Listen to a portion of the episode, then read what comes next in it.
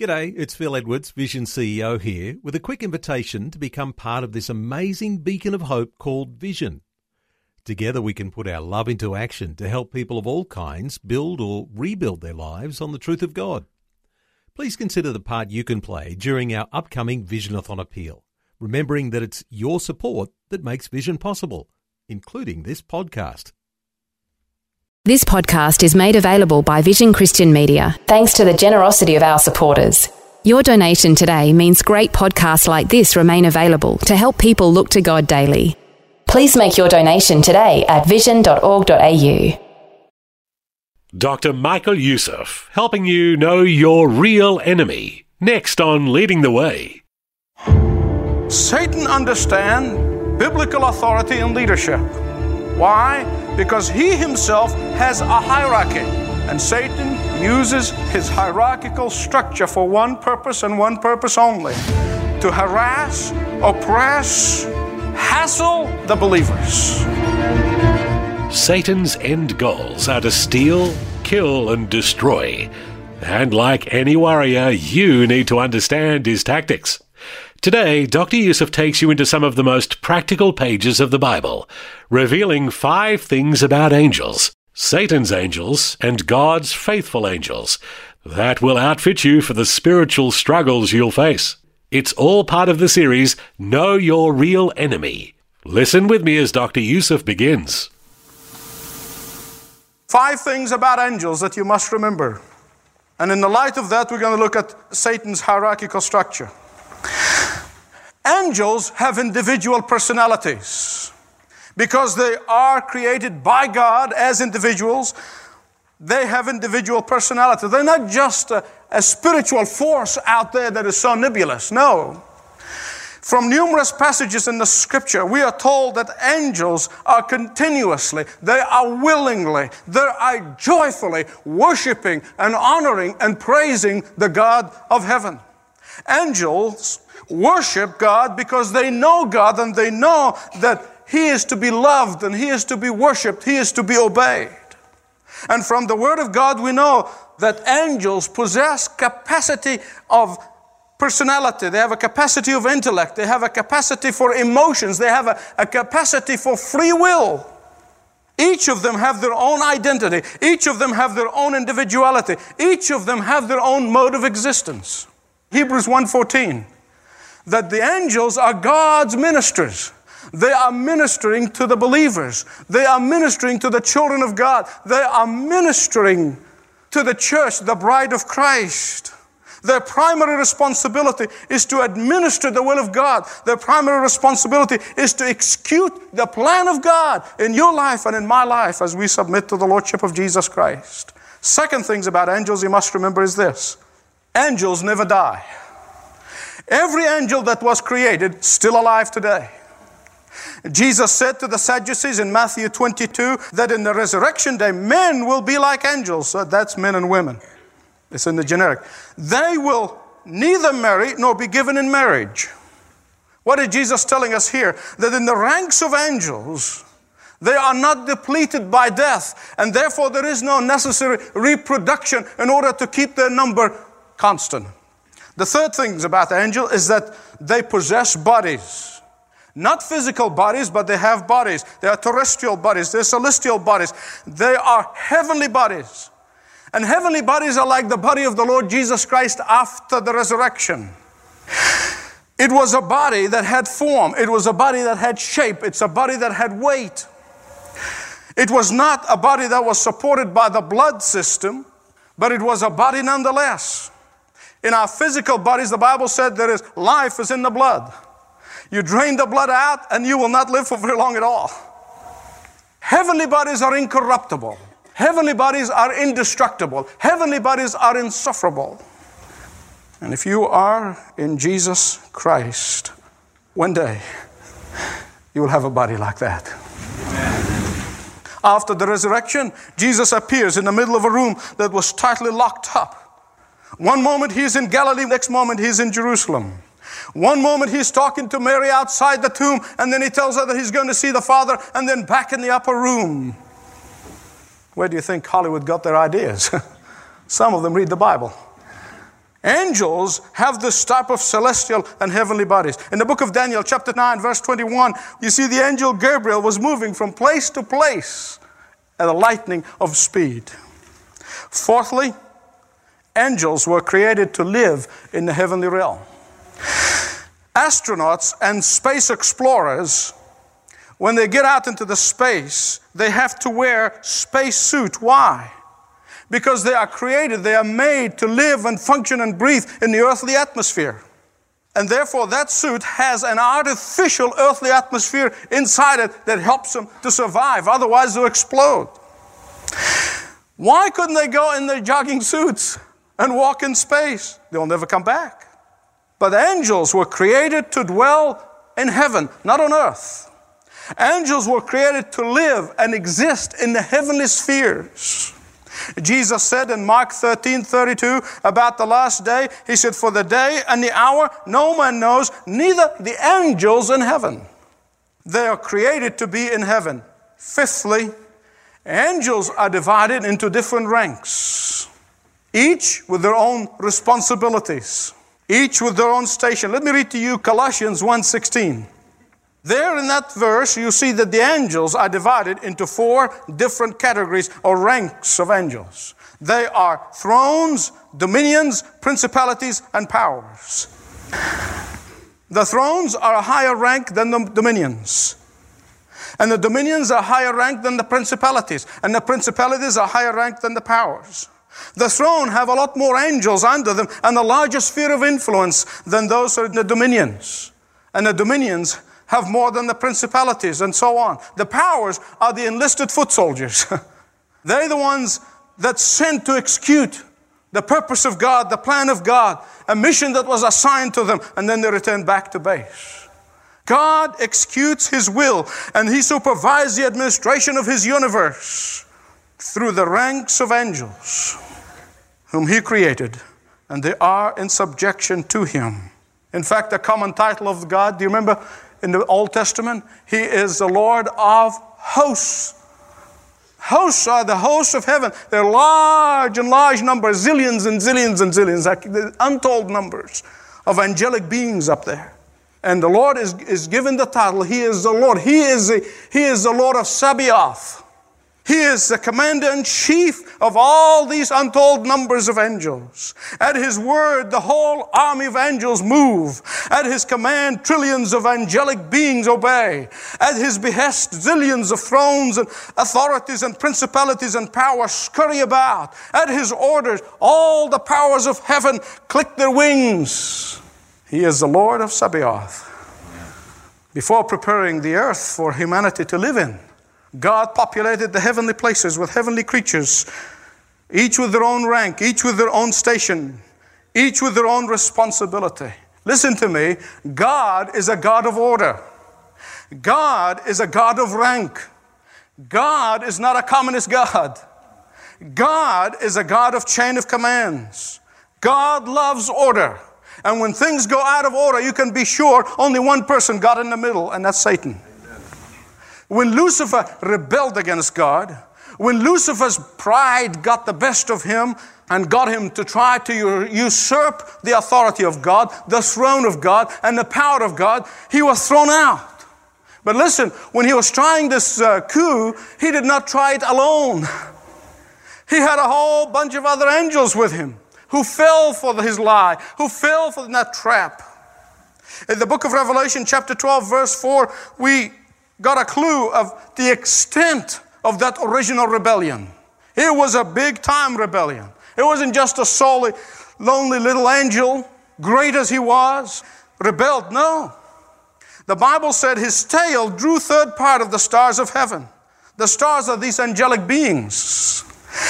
Lucifer, in the sense, was successful when he rebelled against the living God. He was successful in taking with him and in persuading one third of the angelic being that God created. Hear me right, please. Rebellion against authority does not like to rebel alone. A rebellious heart likes to ferment rebellion around them. Rebellion, by its nature, is very destructive and therefore it wants to see greater destruction. Rebellion, by its very nature, is a determination to create as much havoc as possible. So Satan tempted and persuaded one third of the angelic beings.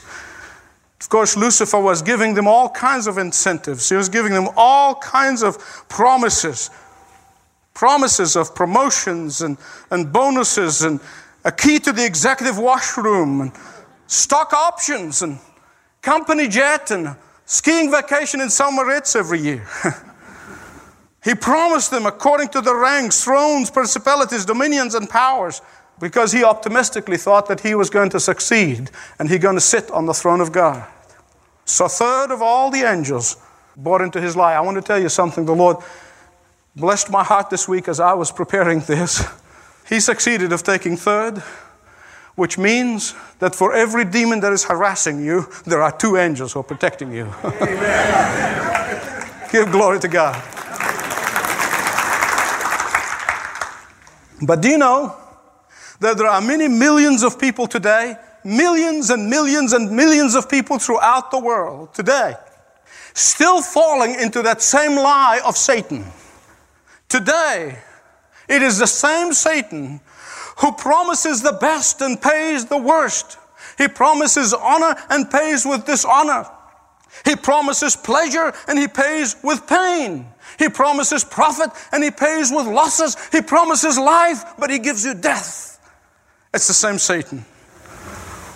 It's the saddest thing in many ways for Christians who don't resist the devil, Christians who don't flee from temptation.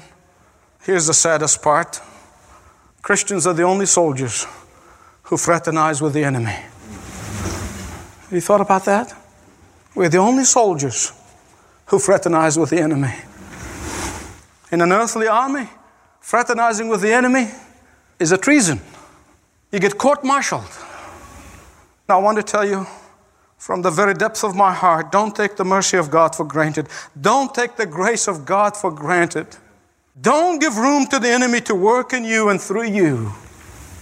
You see, when Lucifer was thrown out of heaven, he set up his kingdom.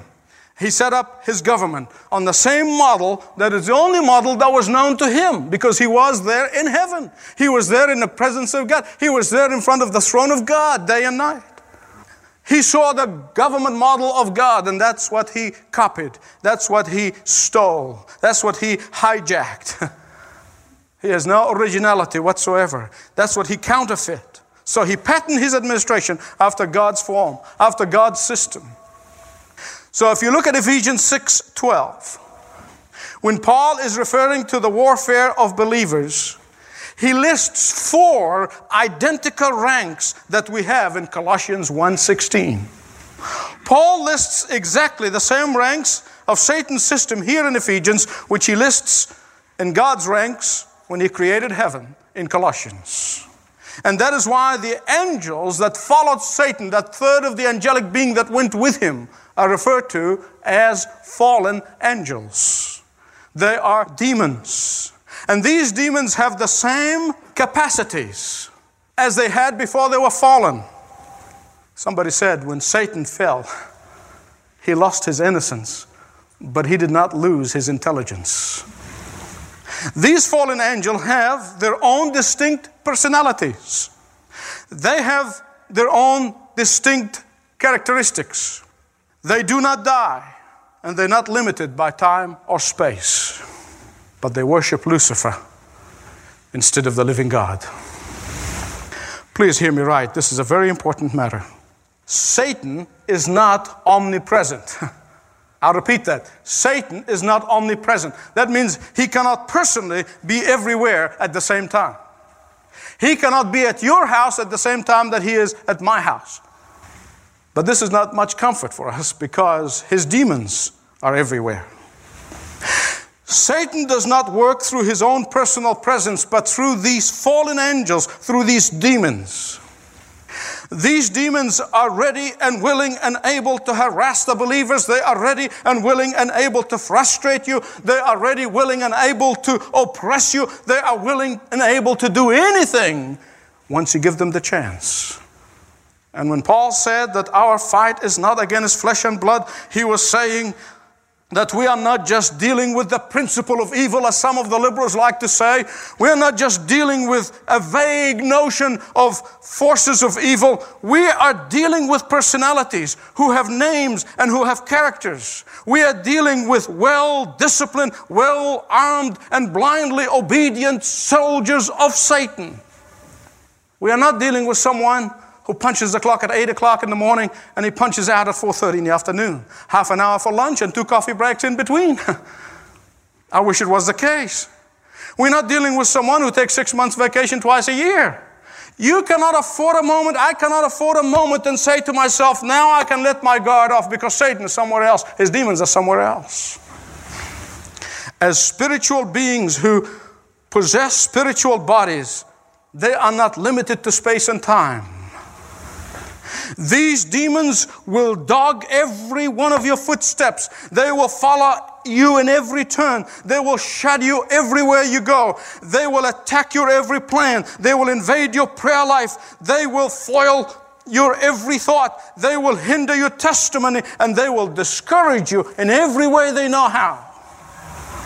And Satan does all that by using his demons or using some Christians and even some family members.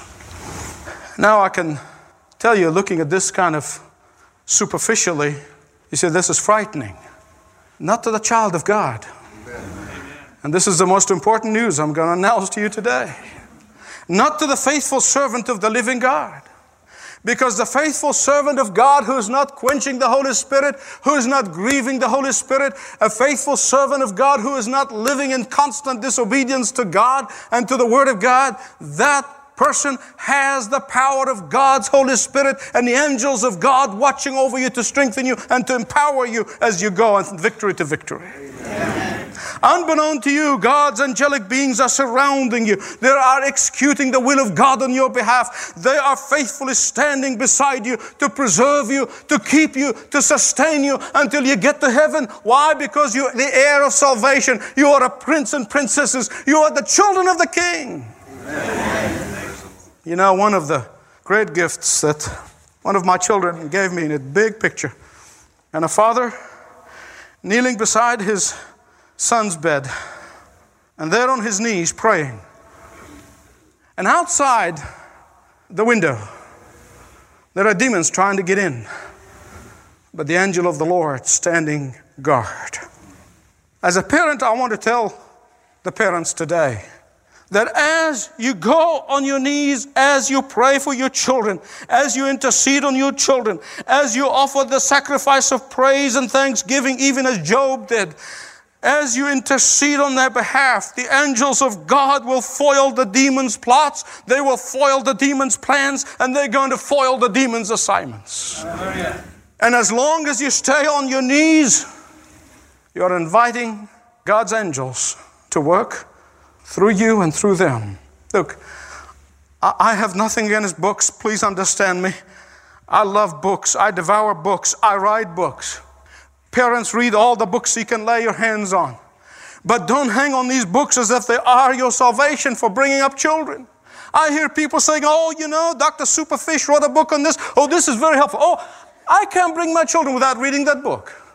Read all the books you want, but I want to tell you if you read the books, but you don't spend time on your knees before God, praying, interceding, and crying, even tears before God, I want to tell you, you cannot help your children. Amen. You know, Part of the reason for doing this series is I believe we don't have balance in the Christian community. We have a group of people who said all you need to do is cast out demons and everything is okay. Now, there's nothing wrong with that. But the impression is given that once the demons are cast, everything is hunky dory and you're never going to be assaulted again. Which really is a trick. Because before you know it, Satan will get you again if you let him. On the other hand, we have people in the mainline church and beyond who ignore Satan and all his activities. They ignore Satan and all his demons. And I believe the Bible is giving us a balance here. And that's what motivated me as I sought the Lord and prayed about this. And I want to tell you, it doesn't matter who you are and how long you spend in prayer, you're going to find a demon whose name is past sins that is going to come knocking on your door again and again. And he's going to remind you of your past sins. Here's how you deal with him remind him of his future. Because the Bible said that the lake of fire is prepared for the devil and his angels. They're going to be there. If you get a demon whose name is fear comes to you and he places dread, he places doubt, he places fear in your heart, you take the sword of the Spirit and tell them about the promises of God for you. When the demon who is called worry comes to you and he loads you with fear, he loads you with cares of this world, tell them, My Jesus said, Don't worry about tomorrow, for tomorrow will take care of itself. That's how you have the victory. You got to know how to fight to win over these defeated adversaries. Toothless, barking lion. But I want to tell you something, and that's a warning from directly from the Word of God. If you blithely go your happy, merry way, working hard, not spending time with the Word, playing hard and hardly praying. You keep doing that for just a little while, a couple of days, a few days. And before you know it, the demons are going to attack you in whatever area of life that you left open, whatever door that you have left ajar. And before you know it, as a Christian, you're going to be sitting down watching yourself look like a souffle collapsing. I'm going to read the close, but I want you to hear me right. I hope you remember everything I said, but if you don't, I want you to remember what I'm going to say, this last sentence. As I study the Word of God, as I pour on the Word of God, I believe that when Satan tries to defeat God's purpose, he has to do it in you and through you in me and through me. Because we are facing an adversary that we cannot see. Therefore, we must know his purpose, we must know his method, and we must know that we already have victory over him. All you need to do is line up behind your commander in chief. If you step out and you got a hit, don't stay there. Don't have a pity party, just go back there and say, Forgive me. I'm going to walk behind you again. And God will give you the victory. Thanks for joining Dr. Michael Youssef for today's Leading the Way. You know, the ministry of Dr. Youssef goes far beyond a radio broadcast on this station. Messages from Dr. Youssef are also available in many other languages around the world.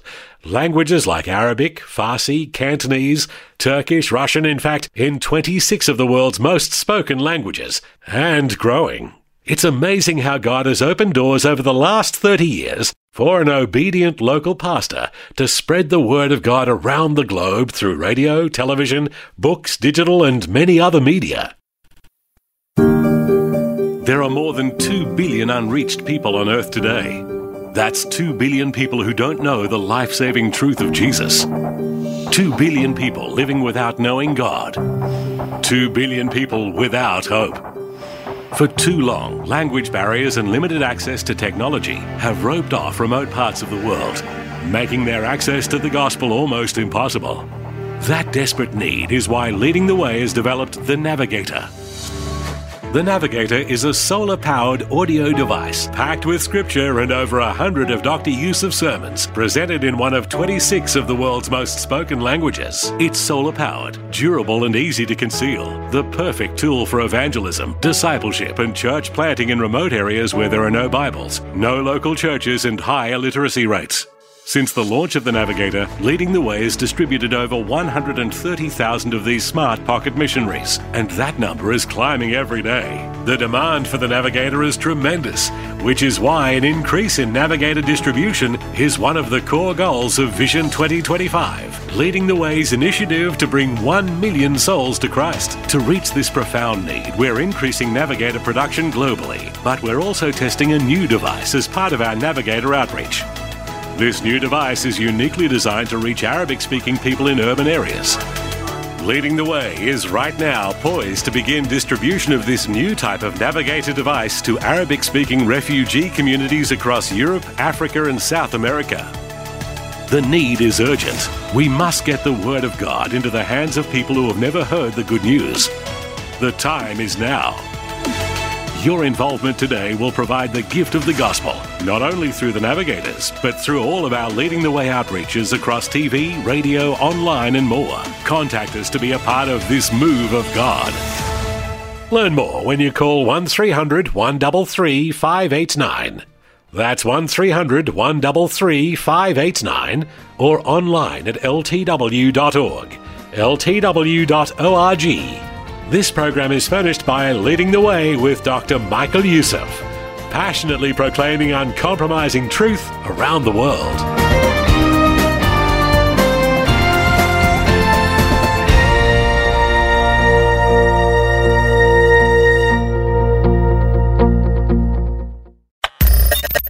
For taking time to listen to this audio on demand from Vision Christian Media. To find out more about us, go to vision.org.au.